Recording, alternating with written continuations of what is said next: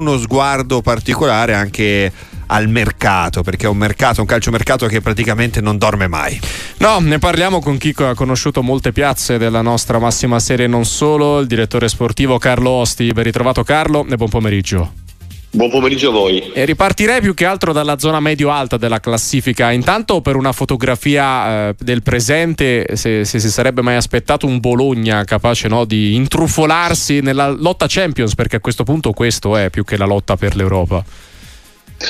No, in effetti il Bologna è la grande sorpresa in positivo di, del campionato fino ad oggi perché i 48 punti del Bologna sono sicuramente tanti eh, che probabilmente nessuno si aspettava al, prima dell'inizio del torneo. E il Bologna si è, si è inserito in una alta classifica dove oggi diciamo mancano il, eh, la Lazio e il Napoli, ecco perché eh, ovviamente eh, probabilmente tutti avremmo pensato che sia la Lazio che il Napoli potessero fare un campionato diverso da quello che stanno facendo. Il Bologna ne ha saputo approfittare e anche se sono curioso di vedere lo scontro diretto Bologna-Atalanta domenica sera perché sarà una partita sicuramente che potrà dare uh, sarà sicuramente una bella partita perché sono due squadre in grande salute che giocano un grande calcio allenate da due ottimi allenatori e potremo già magari capire qualcosa anche in rapporto poi a, all'acquisto finale del campionato.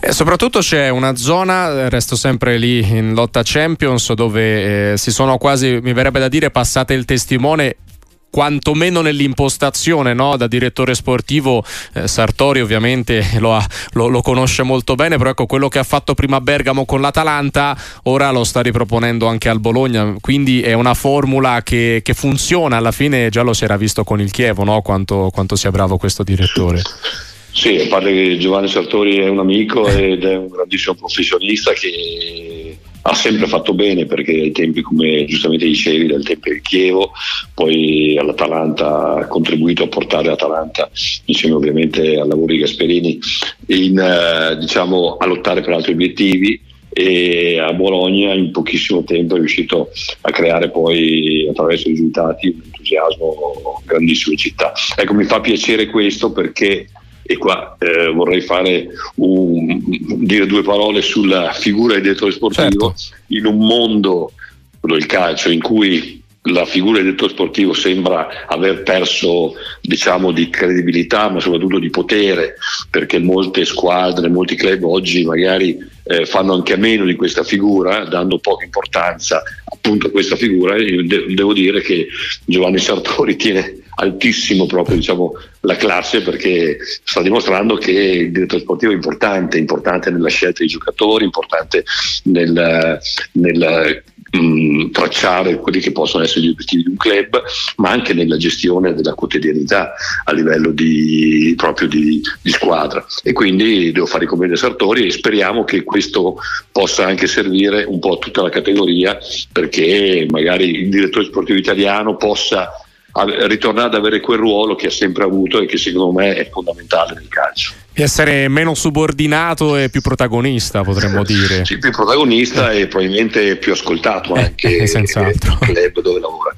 Decisamente, questo, questo, è assolutamente vero. Ecco, a proposito del lavoro del direttore sportivo che eh, deve scegliere anche l'allenatore, eh, per quella che è la sua grande esperienza, Osti, eh, come si fa a, a, tenere un allenatore che magari a fine stagione da una piazza eh, medio-alta, no? come può essere Bergamo, come può essere Bologna, eh, giusto per restare no? in queste squadre già, di cui abbiamo già parlato, come si fa a tenerlo insieme a te eh, quando poi magari arrivano le tre big o come magari anche dall'estero? all'estero si fanno avanti perché Motta è chiacchieratissimo, è inevitabile che sia così, però a Bologna se lo vogliono tenere ancora stretto i tifosi e non solo. Beh, allora io non so quello che succederà a Bologna, è chiaro che Tiago Motta eh, ha, ha, dimostrato di essere un allenatore ormai in grado di fare anche un ulteriore salto di qualità, però ho visto che hai accennato a Bergamo, mi sembra che a Bergamo abbiano capito perfettamente come si fa a tenere un allenatore. Senz'altro. Perché, perché Gasperini è da, da quando a Bergamo che, che, fa campionati straordinari, non ha mai sbagliato una stagione, forse non si è qualificato nel 2021-22 mi sembra per l'Europa, ma con una squadra diversa, ma ha sempre fatto benissimo con qualificazioni in Europa League, in Champions League ed è sempre rimasto a Bergamo. E quindi vuol dire che eh, sì, la proprietà, la famiglia Percassi ha saputo sempre eh, far crescere il club in rapporto alle ambizioni di Gasperini, tant'è che io penso che il, oggi eh, l'Atalanta per Gasperini rappresenti un top club eh, assolutamente. E quindi diciamo che Gasperini e l'Atalanta sono cresciuti assieme e questo è quello che penso uh, debba fare il Bologna se vuole tenere Tiago Motta, cioè d- deve saper crescere come club uh, con investimenti adeguati, rinforzando la squadra e cercando di alzare l'asticella degli, obiettivi. Ecco, togliamo uh, i, i, primi otto allenatori del campionato, quindi insomma in buona sostanza chi gioca per l'Europa. Di tutti gli altri chi è che l'ha impressionata in positivo quest'anno? Beh, allora, secondo me, io, a parte le squadre a me che piacciono, che piace giocare, a parte il Bologna, eh, l'Inter, l'Atalanta, devo dire che ho visto, cioè, noto con piacere che l'Empoli, che sembrava una squadra ormai diciamo eh, quasi con un piede in B da quando è arrivato Nicola ha cambiato, ha fatto 12 punti in 6 partite eh, quindi con tre vittorie e tre pareggi e quindi ha cambiato completamente la classifica in questo momento. Eh, mi, Frosinone, mi è piaciuto il Frosinone molto gioca un buon calcio anche se prende troppi gol perché comunque 55 eh, gol sono tantissimi per una squadra che poi ha un obiettivo primario che è quello della salvezza. E poi cioè, noi abbiamo un campionato dove non è facile vedere giocare bene, è talmente importante l'obiettivo finale, il raggiungimento dell'obiettivo in rapporto poi a quello che poi è la costruzione anche della stagione successiva, che molte squadre poi eh, penalizzano un po' sono, mm, sì, il gioco. E quindi devo dire che il Monza mi è piaciuto molto. Ecco. Direi che Palladino è sicuramente un allenatore che incuriosisce perché in due anni è riuscito a fare delle cose assolutamente importanti in un club eh, dove sicuramente è stato aiutato a crescere, ma mi sembra che abbia linee molto chiare. Non posso non chiederle. Eh, anche, vorrei anche, anche Girardino sta facendo delle ottime cose a Genova. Ecco, così mi ha fornito anche un po' un assist in diretto per andare a Genova città, la sua lunga esperienza alla Sampdoria. Le chiedo se era normale attendersi un anno così difficile dopo tutta la burrasca delle ultime stagioni sul fronte societario, cioè se i tifosi ecco, dovevano attendersi un qualcosa di questo tipo quest'anno per poi magari dalla prossima stagione iniziare a ripensare nuovamente in grande. Beh, allora mi sembra, cioè, sappiamo tutti quello che è successo e quindi è inutile stare qui a, a riparlare eh, di quello che è successo nel, a Genova a sponda cerchiata.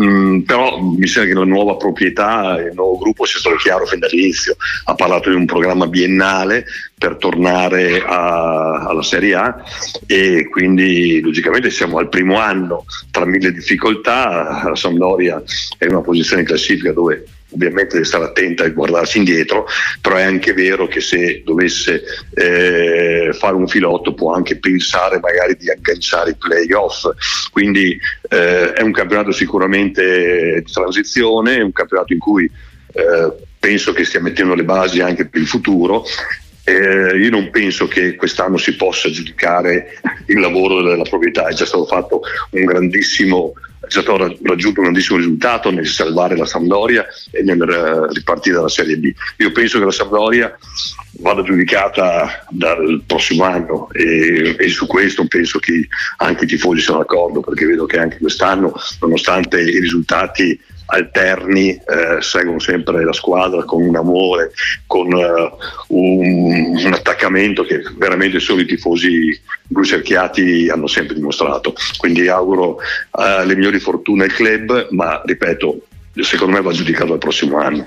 E ovviamente avremo modo di riparlarne di Samp, ma di calcio in generale anche con Carlo Osti. Direttore, grazie davvero e buona giornata, grazie è stato un piacere. Buon lavoro.